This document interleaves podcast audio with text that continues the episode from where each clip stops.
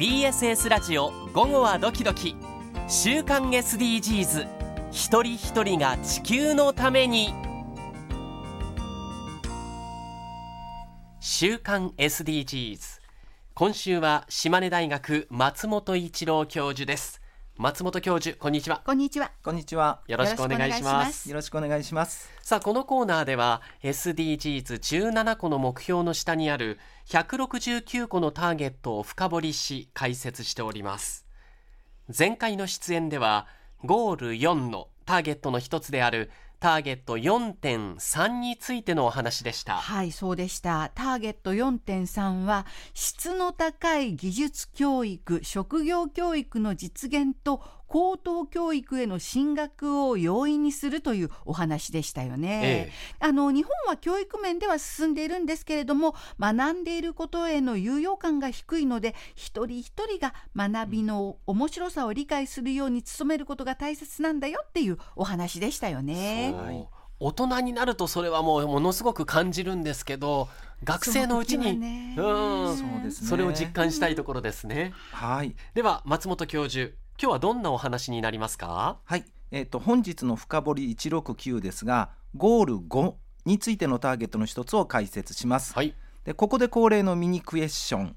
ゴール5は何だったでしょうか？クエスチョンということで、はいリスナーの皆さんも考えてください。では本日は太田さん。おゴール5はですね、はいはい。17個の目標いろんな色がついてますけど、うんうんうんうんオレンジ色なんです、はい、そうでした。ええオレンジ色のアイコンでゴール5はジェンダー平等を実現しようです素晴らしいです。はいえっ、と SDGs ゴール5のジェンダー問題は日本が最も力を入れなくてはいけない目標の一つです。あそうですよねジェンダー平等が、い世界各国に比べて日本は遅れているって話でしたよそうねなんです。そうですよね最も遅れていると思います。はいあ。では今回のターゲットは何ですか？はい、本日はゴール後のターゲットの一つ5.3の話です。はいここで本日のメインクエスチョン。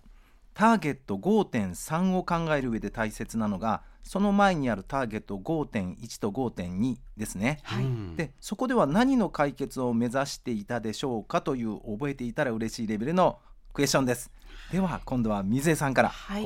ここはうん、女性ですよね。女性です。はい、女性のやはり差別はいとか、あと立場などをやっぱりこう上げていこうっていうようなことで例えば低年齢でのはい結婚や出産っていうのも問題になりますし、そうですね女性が性の対象になって、はいそれによって得たものをなんか搾取したりとか。あーその通りねで、す。あと女性への暴力っていうことも、やっぱりそもあの考えていかなきゃいけない問題だっていう話でしたよね。そうなんです。なんか今日のテーマにもちょっと被ってきましたが、うんはいうんはい、太田さんでは重ねる部分ありますかね？そうですねその例えば女性のその人身売買とか、はいはいあとはその性的暴力っていうものをなくしていくという話でしたけど、でもそういった例えば性的暴力だとかその DV と言われるものってそうです。家庭の中ではい。起きることが多いので、はい。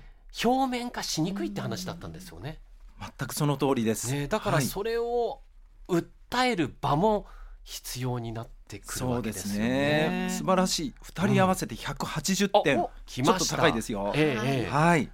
さあでは松本教授解説お願いできますか、そうですね。えええっ、と5.1ターゲット5.1では女性に対するあらゆる差別をなくすということでした。はいそして5.2では女性及び少女に対する暴力と搾取を終わらせるということでした。はいつまりこの2つは女性に対する差別や暴力の撲滅だったのでそれらを受けた今日のターゲット5.3ではですねええ。次のように解説します。はい。読み上げますね。ええ。はい。未成年者の結婚早期結婚強制結婚および女性器切除などあらゆる有害な慣行を撤廃するです。つまりですねこのターゲット4.3では未成年者の早すぎる結婚やはい。強制的な結婚うんで女性器切除あってはならないことです。はい。これをなくすことを目指しています。で先ほど日本は目標後のジェンダー平等についてはかなり遅れをとっていると言いましたよね、はい。えはい、ただしこのターゲット5.3に限って言えばほぼ達成していると言えるんです。ああそうなりますよねなんかですね。未成年者の結婚とか早期結婚強制結婚あまりなんか聞かないですよね。そうですねね。江戸時代ぐらいにはあったかもしれませんね。はいはい。はい。で問題は開発途上国を中心とした国々にあるということです。はあで未成年者子どもたちには未来に向けて羽ばたく無限の力がありますよね。そうです。でそれが強制結婚や正規の切除なんてことがあるとですねええ子どもの未来を奪う、うん完全にこれをなくしていかなくてはいけません。はい。しかしこれあの私も目を疑ったんですがえ2023年って言いますから今年度の国連の集計ではですねええ中央アフリカを中心とした国々で10%で多い国では30%を超えるところで15歳未満の女性女児が強制結婚されていると報告されてるんですね。15歳未満です未か。満未満へまあそれこそ日本では江戸時代かなみたいですね。でさらに同じ中央アフリカの国々ではですねえ女性器の切除が日常的に行われているんですその割合が80%を超える国が複数存在していますはい2とか3じゃないんです4とか5とかいやこれはもう改善というか撤廃が急がれるとしか言えません、はい。あの日本に住んでる私たちは本当にえー、っていう一言ですよねそうですね。信じられないですね。はい、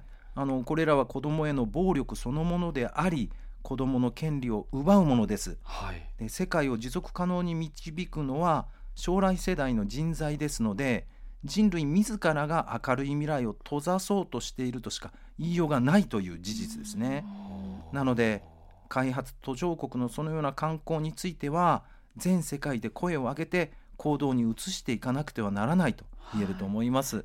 なんか夢を見ることも許されてないっていう感じがしますよね。そうですね。本当に夢を見させてあげたいですね。そうですよねねなんかそういう法律は整っていないんですかね？いないんですね。うんはい。ある国はあの女性が教育を受ける権利がなかったりですね。選挙権とかまだまだ開発途上国にはあるようです。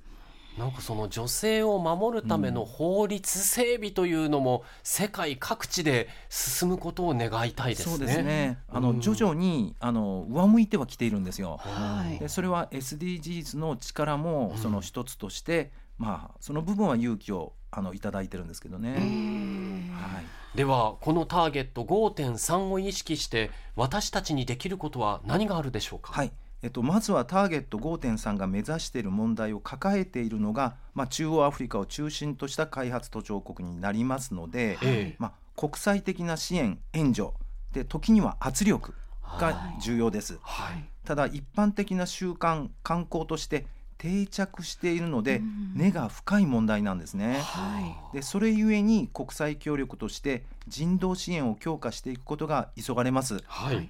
えー人道支援や子ども支援をしている NGO などに寄付したり、えーボランティアとして参加することが私たち一人一人ができることとして挙げられます。ええはいで日本に住む私たちなんですが本当に遠い国の出来事として知らなかったり、はい意識が薄かったりしているのが一番の問題ですよね。ですね。はいうんつまりまずは子どもへの早期結婚や強制結婚はい。女性器の切除などの事実を目を背けずにしっかりと認識学ぶことが大切と言えます。はい。まあそうすれば必然的に支援の輪が広がっていってくれることが期待されると思います。なるほどはい。まずはこの世界の現状を知る。知るっていうことですよね。ね。いやその国の話だから関係ないようじゃないですもんねねみんなでこの問題はしっかりと考えていかなきゃいけないっていうところですよね。その通りだと思います。そんな中で NGO などに寄付をしたり、はいあとは人道支援に関するボランティア活動というのも有効なわけですね。有効ですね。はいはい。今日はターゲット5.3強制結婚及び性器切除を撤廃するという深掘り169でした島根大学松本一郎教授でした松本教授どうもありがとうありがとうごございましたざいましたあり。がとうございました。週刊 SDGs でした